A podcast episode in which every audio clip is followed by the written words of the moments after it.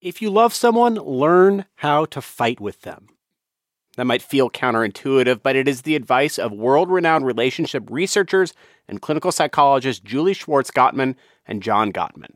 Pulling from four decades of research and clinical practice, the Gottman's new book, Fight Right How Couples Turn Conflict into Connection, is a guide to some of the most common fights in relationships and how to work through them.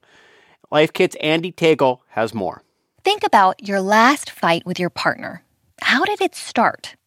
According to the Gottmans, the first three minutes of a fight tell you all you need to know about how that conflict will go. The way you bring up an issue determines the way the conversation will go 96% of the time and also predicts the future of the relationship.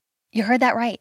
In a landmark 1999 study, John Gottman found that after observing just 180 seconds of a fight, he could determine 9 out of 10 times whether or not a couple would still be together six years later.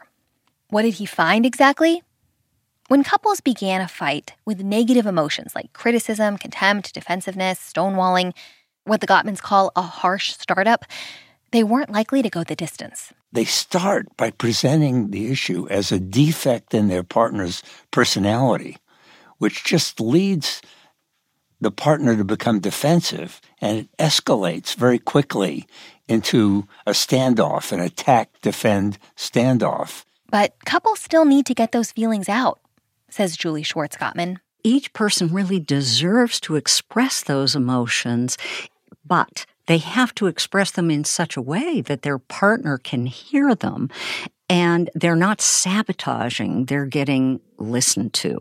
So, when conflict comes knocking, start soft. What that means is you point your finger not at your partner, but at yourself. The Gottmans suggest a simple statement with three parts. Describe yourself, your feelings, and what you need. For example, let's say your mother in law is coming over for dinner and you feel anxious about it because she always finds a way to criticize you. A harsh startup might sound like Dear, your mother is a wart on the back of humanity. This kind of out of the blue, no context attack gives your partner no choice but to go on the defensive. A soft startup, on the other hand, begins with your own feelings. Honey, I'm really feeling nervous.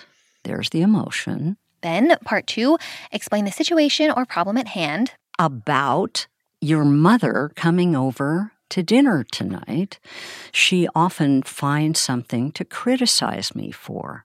That's the situation. And finally, part three this one's the trickiest. You give your partner a positive need, as in, Would you please stand up for me if she does that again? There's the positive need. That's how your partner can shine for you. This gentler approach, says Julie Schwartz Gottman, creates space for your partner to better see your point of view and vice versa. And it's so important to understand that your partner is not your clone. They are a different human being with a different brain, a different internal world. And when you do that, hopefully, you'll find yourself even closer to your partner than before your fight. Because conflict really has a purpose, and the purpose is mutual understanding. For NPR's Life Kit, I'm Andee Tagle.